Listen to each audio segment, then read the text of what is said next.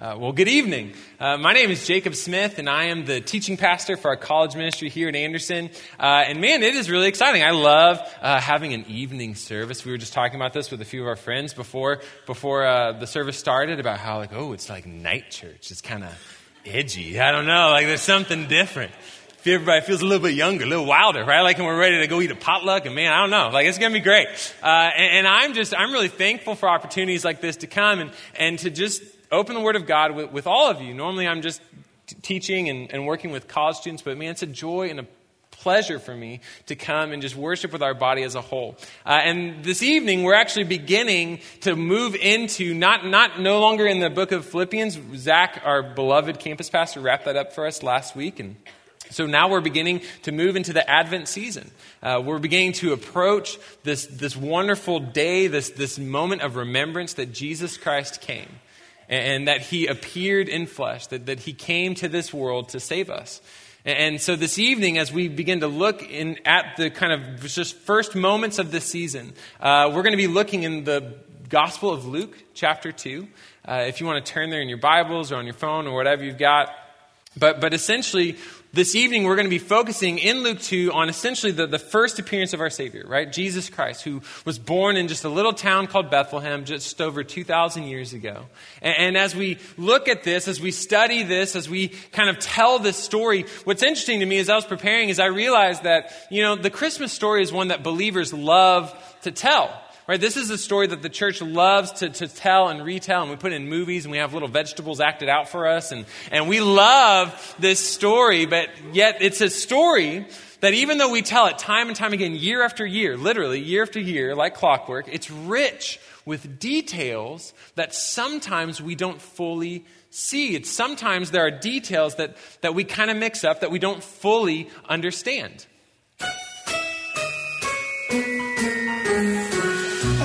Angel came to see Mary. She was doing laundry, and then the angel just appeared and she was really scared.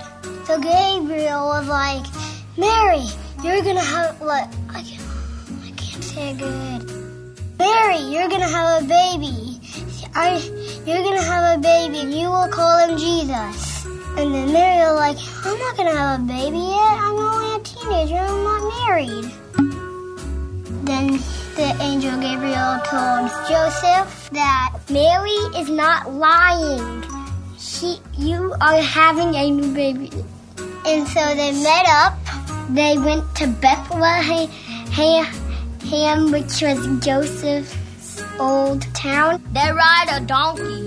oh, a camel. Oh yeah, a camel. She said, "This donkey's fast." They tried to go to a hotel and they asked the keeper um, for a place to stay. The keeper said, We have no rooms. Literally, no rooms. so Mary and Joseph walked away sadly, but then he said, The only place in here in Bethlehem that that you can stay stay is a staple and then he just pointed the way and they followed. Thank you for coming. He's adorable. He's gonna be our best friend. I love you and you're the best baby I ever seen. There, I said it. the new baby is gonna change the world.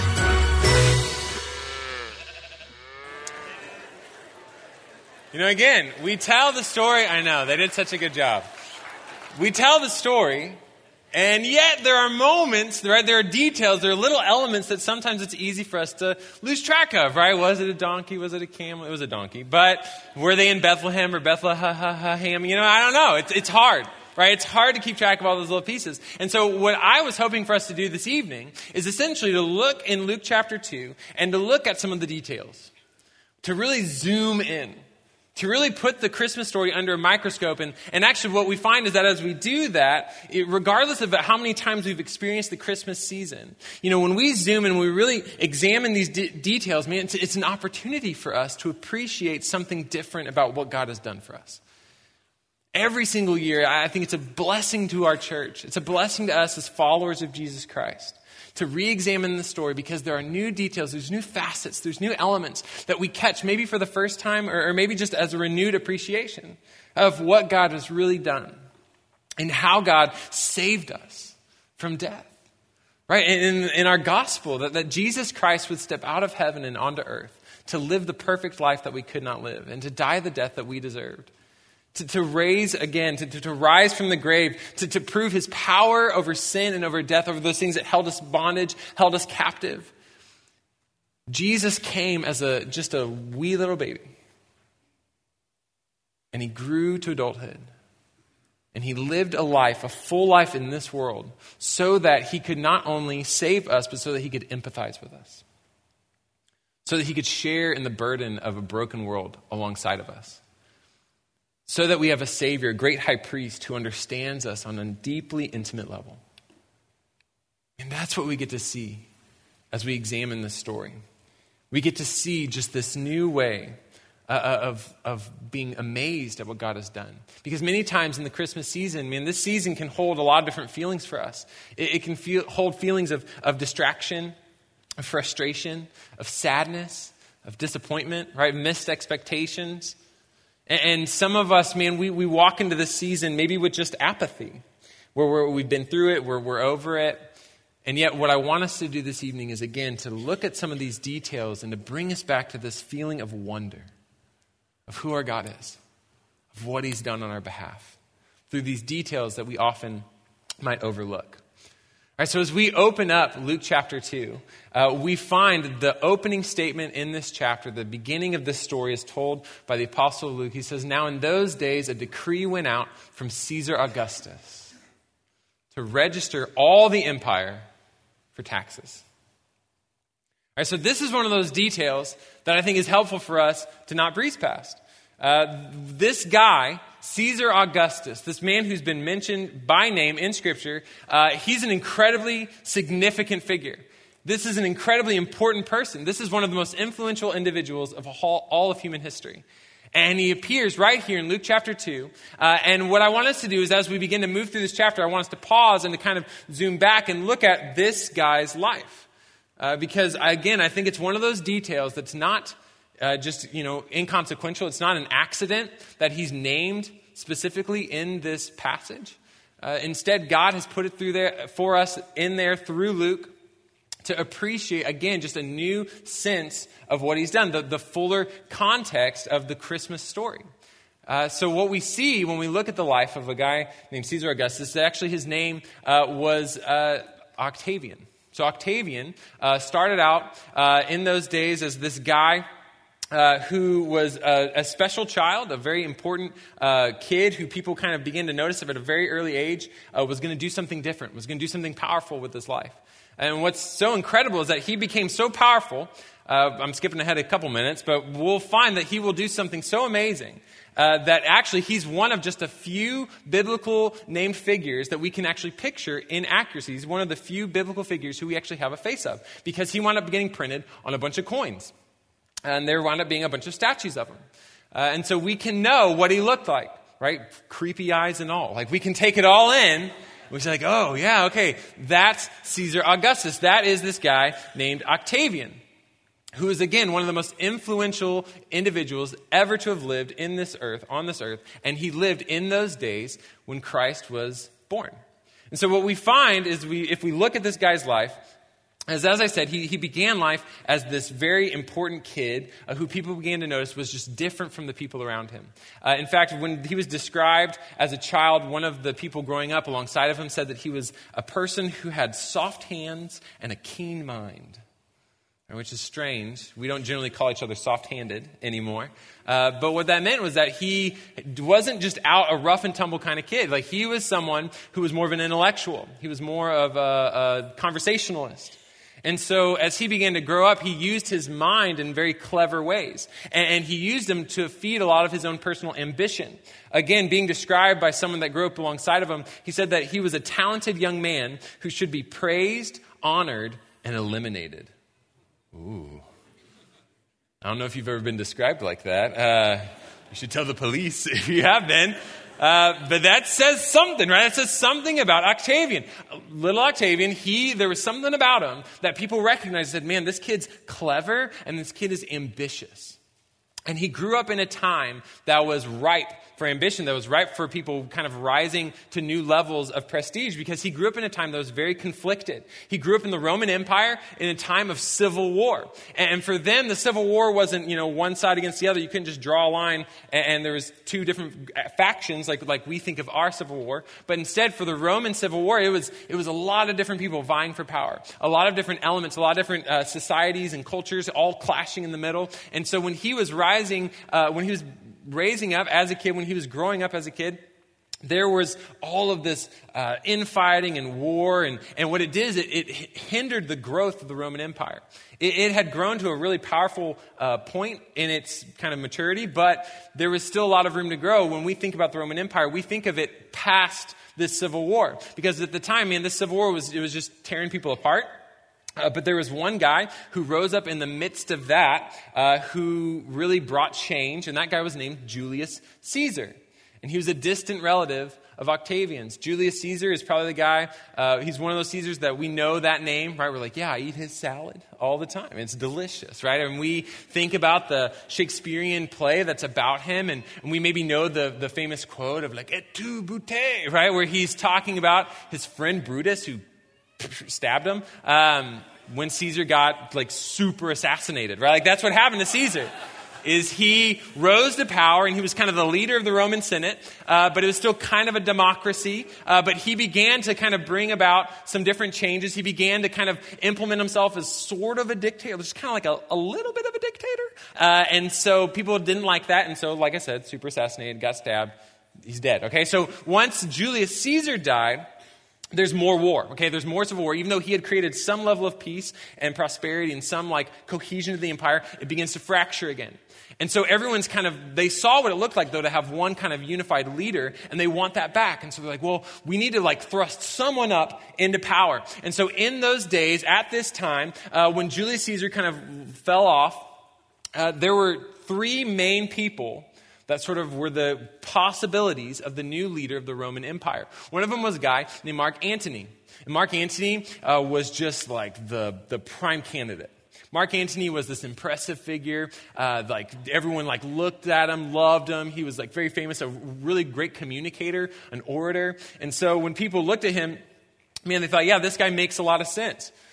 Right? He was popular with the ladies, he was popular with the guys, he was popular with the politicians, he was popular with the, the everyday man and, and woman of the empire. He was, he was a, a, soldier, right? He had served in the war, and so people respected that about him. They, they respected that he was, um, you know, just sort of, he was a very like imposing figure. He was probably like really great at like Roman football, right? That's, that's kind of who he was.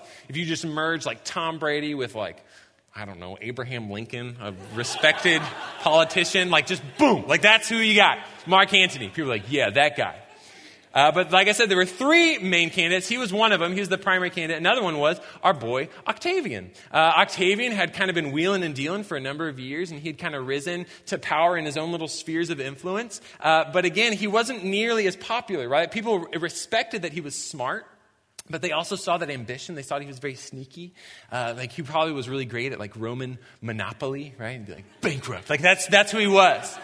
Is he was that guy that you kind of you kind of liked him, but you were like, does he want me to like me him or like what's going on? Like it, it was just kind of a little creepy. And there was another guy, uh, but he like flamed up pretty early. He's kind of the Ralph Nader of his day, and so he didn't really go anywhere. All right, so he was this kind of third candidate. I know it's hard, but he didn't really do much. All right, so basically, when we looked at the two primary candidates, it was Mark Antony and Octavian. And over the course of a number of years, right, this wasn't like a two year runoff or anything like that. We feel like our election cycles like take a really long time. For them, it was 17 years. 17 years of these primary candidates, specifically Mark Antony and Octavian, vying for power. And over 17 years, as they were, you know, wheeling and dealing and backstabbing and, and planning lies and sowing seeds of disruption what happened is that through this intrigue, through this deception, through this manipulation, our boy Octo, he trapped Mark Antony in Egypt.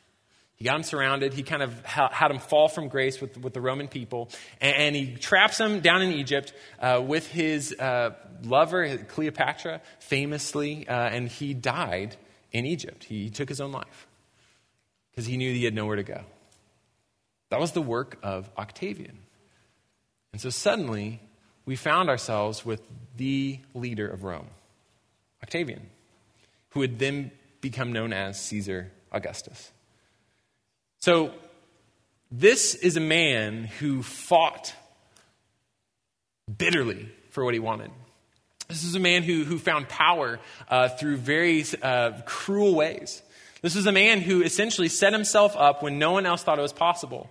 Uh, a man who was pulling strings and pulling strings and, and even kept working even after the defeat of, of Mark Antony. He eventually brings himself in to be the leader of Senate, but he, he went a step further than Julius Caesar and he officially kind of made himself the dictator, the actual emperor of Rome.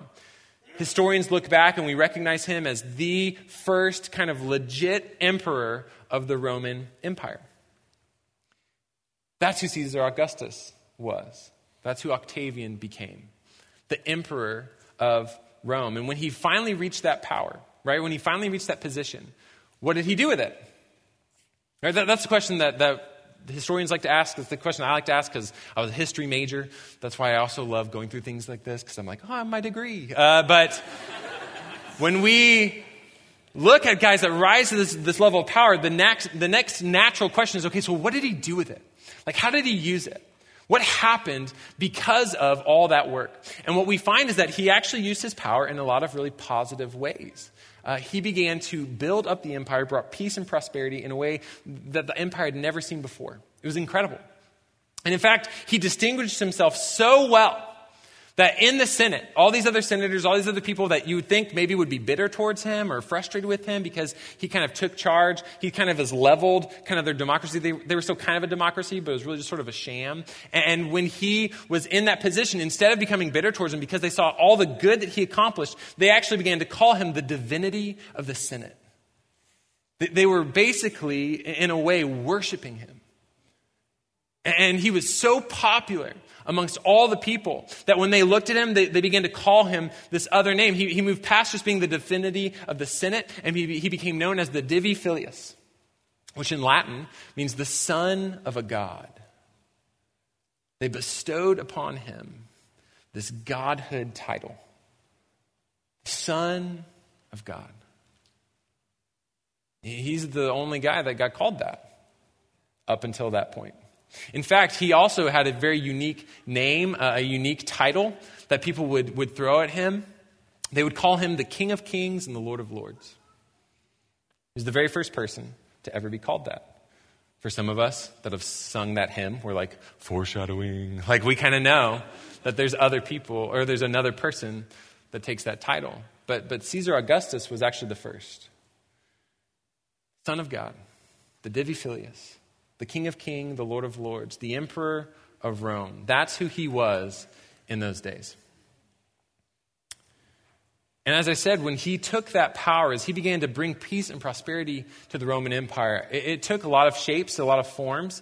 Um, but one of the biggest ones was that he stopped war. I mean, like there were all these wars, all these factions, he just put it all to rest and he expanded the borders of the empire. If you can picture, even in just using our kind of current uh, state dividers, think about uh, England all the way to Egypt. All of that was the Roman Empire. You could travel from the tippy top of England to the southern, southeastern tip of Egypt, and you would never leave the Roman Empire. You would never cross a border. He, he stopped the war. He brought this peace. He, he brought all this um, amazing uh, flourishing and, and, prosperity to the city of Rome, to their capital. Uh, it's still, the historians look at it as one of the most impressive cities that has ever existed, was ancient Rome. Uh, because he established all this infrastructure right? He, he, he built roads. Uh, he, he created a sewer system. They had running water. Uh, they had this incredible infrastructure. They, they had entertainment. They had these coliseums that could hold 120,000 people, right, in these ancient days. And, and you know, there, he did all these things, all this road work, all this, all this infrastructure. Like engineers of today would be like, whoa, yes, like awesome. Like we would get so excited if we saw the things that he implemented over 2,000 years ago. And he knew this about himself. And so, actually, in his final kind of public speech, his final public presentation to the people of Rome, he told them in his own words that I found Rome a city of bricks, and I leave it a city of marble. Talking about the wealth and the wonder that he brought to his empire, that he brought to his capital.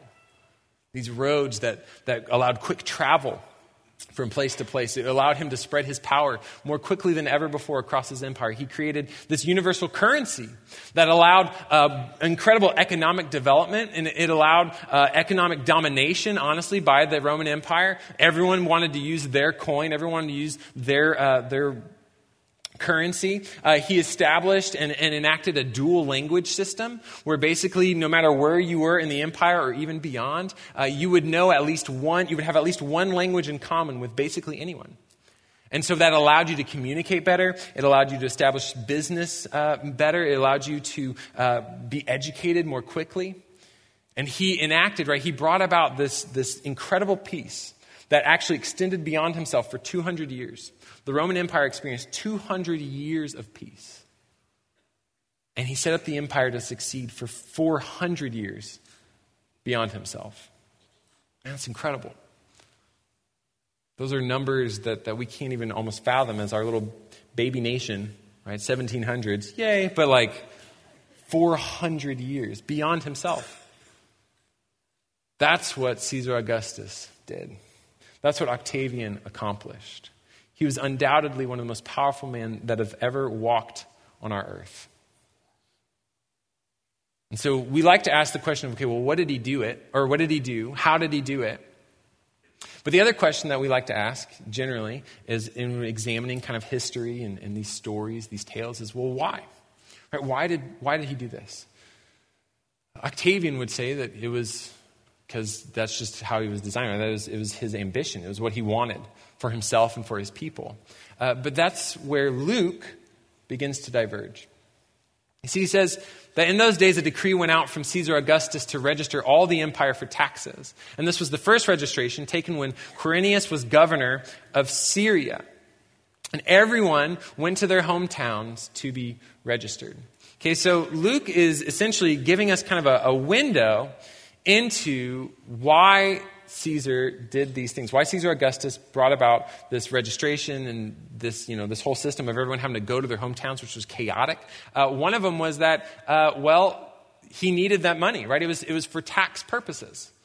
Right? So he recognized, like, hey, in order to kind of keep all these people together, uh, what I'm going to need for this huge empire is I'm going to need cash, I'm going to need troops. That's what Octavian recognized. You need cash and troops. You want to be a dictator someday? Take a note. You need cash and troops, all right? Take, remember that. Uh, cash and troops. And so what he did is he needed to know exactly how many people were in his empire because he needed to know the exact perfect balance of how to tax them, right? Because he wants them happy, but he wants them oppressed.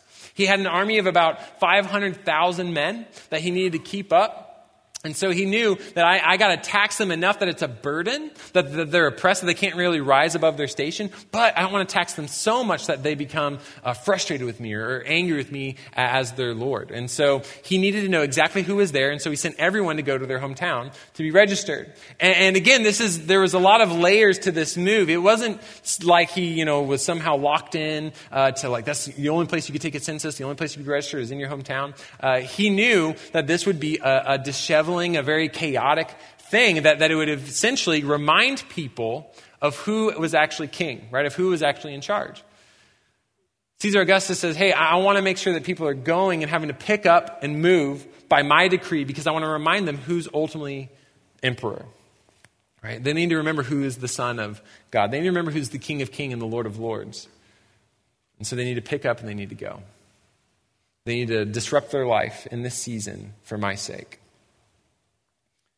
But again, Luke tells a slightly different story because he tells us in the midst of all this chaos, in the midst of all this upheaval, Joseph also went up from the town of Nazareth to, in Galilee to Judea, to the city of David called Bethlehem, because he was of the house and the family line of David. And he went to be registered with Mary, who was promised in marriage to him and who was expecting a child. Right, so imagine the chaos from England to Egypt. All these people picking up, moving, getting on the donkey, getting on the camel, getting in the wagon, having to, having to move all this stuff. Like my wife and I are anxious about traveling nine hours in a car with our small children. I can't imagine like weeks on a boat with a baby. Like that's terrible. And that's what everyone had to do. Uh, and yet, in the middle of all of that, even as Octavian thought it was for tax purposes, even as he thought it was something that was really going to make sure uh, that everyone remembered that he was king, that he was Lord, Luke shows us, he zooms in, he says, no, there was actually a, a deeper, more higher purpose. It was because Joseph and Mary needed to go to a place called Bethlehem. Because this was essentially uh, the fulfillment of a prophecy. You see, Mary and Joseph had to go to Bethlehem because while they were there, the time came for her to deliver her child. And she gave birth to her firstborn son. She wrapped him in strips of cloth and she laid him in a manger because there was no place for him in the inn. See, this is the fulfillment of a, just one little itty bitty prophecy that God had given his people. When he looked at them and he spoke through the, the prophet Micah, and he says, Hey, when the Savior comes, when the Messiah appears, he's going to show up in a very unlikely place. He says, As for you, Bethlehem, Ephrathah, he says, seemingly insignificant among the clans of Judah, from you a king will emerge who will rule over Israel on my behalf, one whose origins are in the distant past. God says, I'm going to move in a way that's unexpected, which is hilarious because that's, that's the way our God generally moves. We can expect him to basically be unexpected. He says, I'm going to choose this, this teeny tiny town, this little place called Bethlehem, and that's where I'm going to bring forth a king, a king who actually originated in the distant past, right? So the people of Israel at that time, they're looking at this, they're like, I don't understand any of this. This doesn't make any sense. First of all, that he would show up in Bethlehem. Second of all, that he would rule over all of Israel. Seems unlikely. Third of all, that he, his origins in the distant past. That doesn't even make sense. And yet God knew. And he was giving his people a glimpse of the fact that he was going to send his son, the true King of Kings, the true Lord of Lords, who existed before time began when the Word was with God and the Word was God. And that Word would come and be made flesh and dwell among us, beginning in the town of Bethlehem. You see, Luke looks at the chaos that Octavian brought about and he says, It's not for your ambition, it's not for your pride, it's not for your taxes. He says, It's for God. That's why all of this came about. That's why you rose to power. That's why you, you, you created this system. That's why you wanted this registration to take place. Because God wanted to move these two little people to one little town to give birth to one little baby. That's why. And that's amazing. Right? Because in our minds, there's probably a lot of other ways that God could have made sure that the Messiah would be born in Bethlehem, right? Like Mary and Joseph could have just started there. Uh, Joseph could have had like a carpentry internship that took him there. Like there are so many other viable options that didn't involve an entire empire being thrown into chaos. And yet that's what God is trying to show us. He says, man, you can take one of the most influential individuals of all of human history, and you can take one of the biggest things he ever did, one of the biggest kind of infrastructural, like wild, like changes that you've ever seen across human history. He says, I'm going to use all of that to fulfill one little prophecy. Because he's showing us that ultimately he's the one who's in control, that ultimately he's the one that's king of all kings, he's the one that's Lord of all lords. He's showing us that Caesar was simply serving him. Right? Unknowingly, Caesar Augustus, little Octavian, I mean, he was serving the God of the universe. The entire Roman world was set into motion for the sake of this one little verse which kind of puts a different spin, a new perspective. When we read the, the final words that Octavian had on his deathbed, Caesar Augustus, as he was dying, as he had his council draw close, as he had his trusted advisors come close so they could hear and write down his every last wonderful word, what he told them, his parting remark, is he says, I've played the part. If I've played it well, give me applause prideful statement from a powerful man. And yet, when we look in Scripture, what we see is that he did play a part. But, but he wasn't the one who wrote the script. Right? He played this incredible part of orchestrating a census that would move this couple right, that lived 1,500 miles away from him.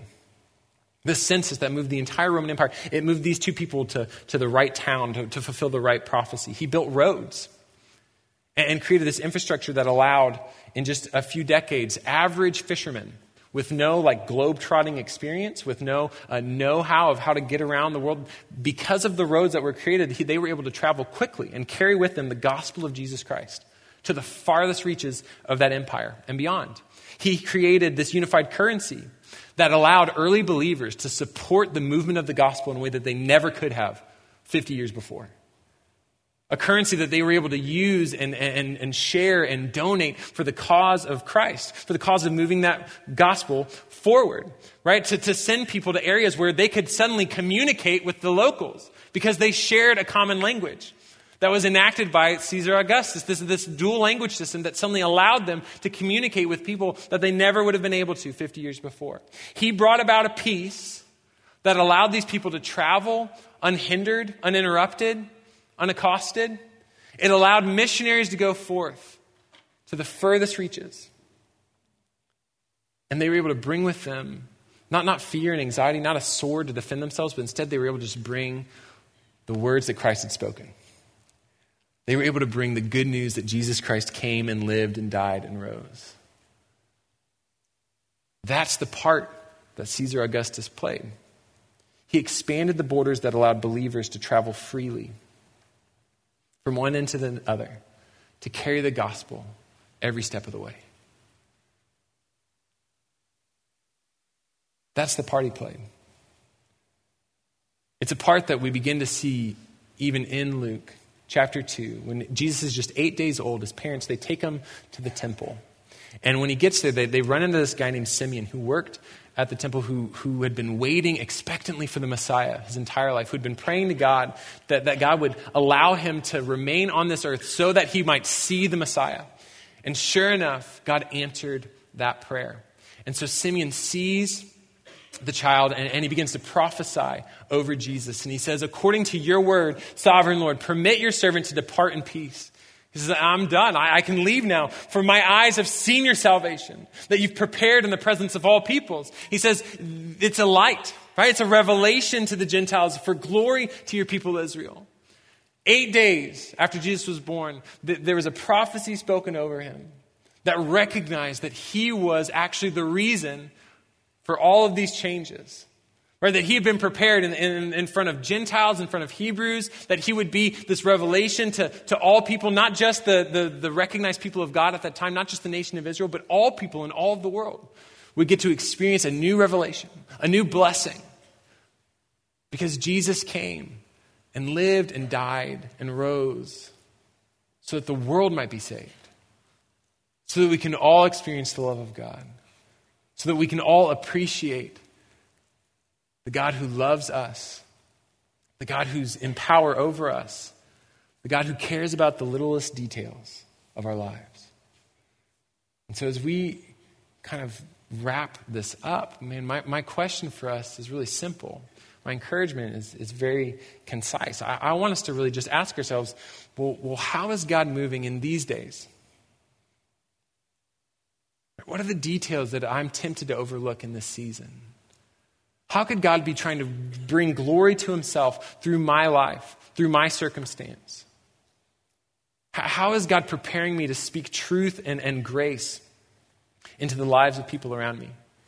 When I could get frustrated because Aunt Linda just kept talking about politics or whatever, you know, because these issues showed up, or because travel is just a bummer, because these things popped up, or because I feel this burden or the strain, or, or someone's ill, and, and that's a significant worry. And, and it's so possible for us to move into this season and become distracted and, and diverted away from the true reason of why we're here.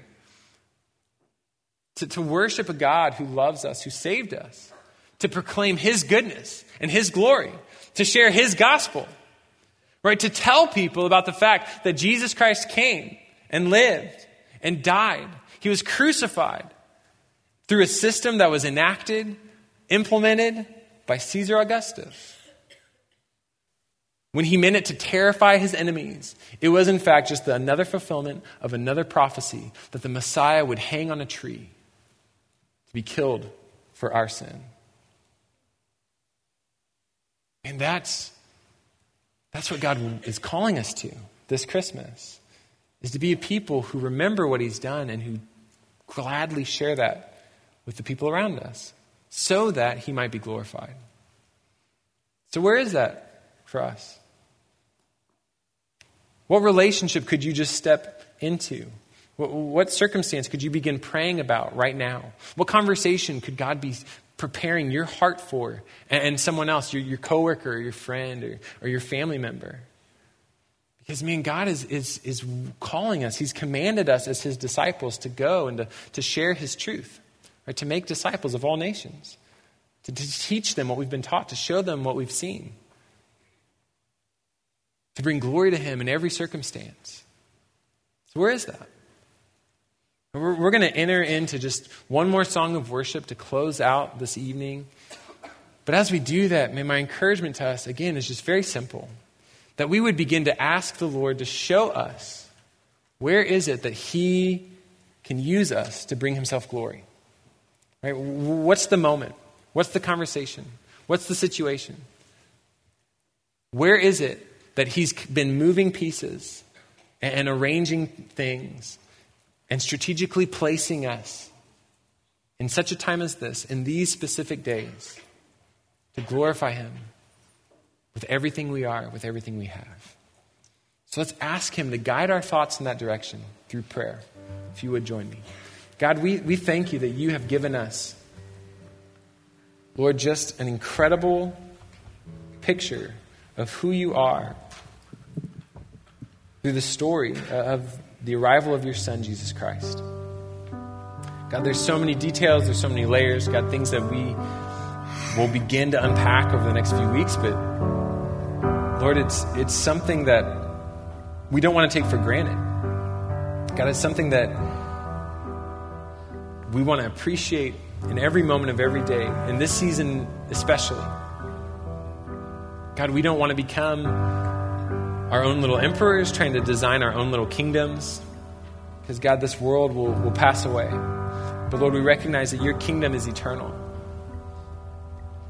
God, we recognize that that your glory is, is what's everlasting, that, that your peace and satisfaction, the joy that you offer, Lord, is something that just simply beats out. It, it simply transcends anything we can find here on this earth.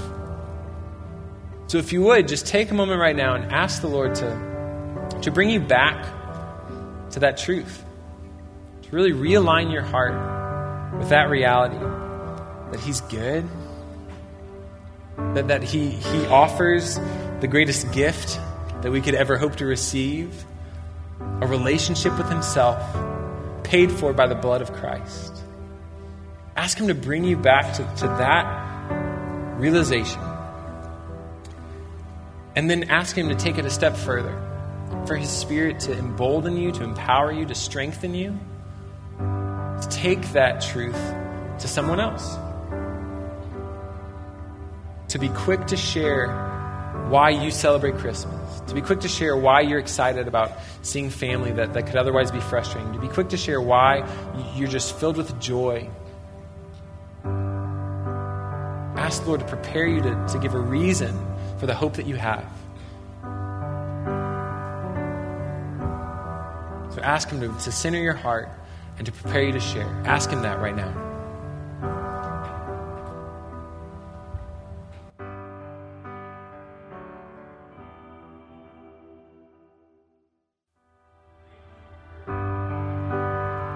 Giving us the, the, the peace and security of knowing that you're in control. God, that you've made those promises to us that, that you're at work. That God, that you have a design and a purpose and a plan. That God, you've laid a path before us for, that we're just called to walk forward in faithfully. So, Lord, we just ask you would guide our steps. That God, that your word would, would illuminate our path.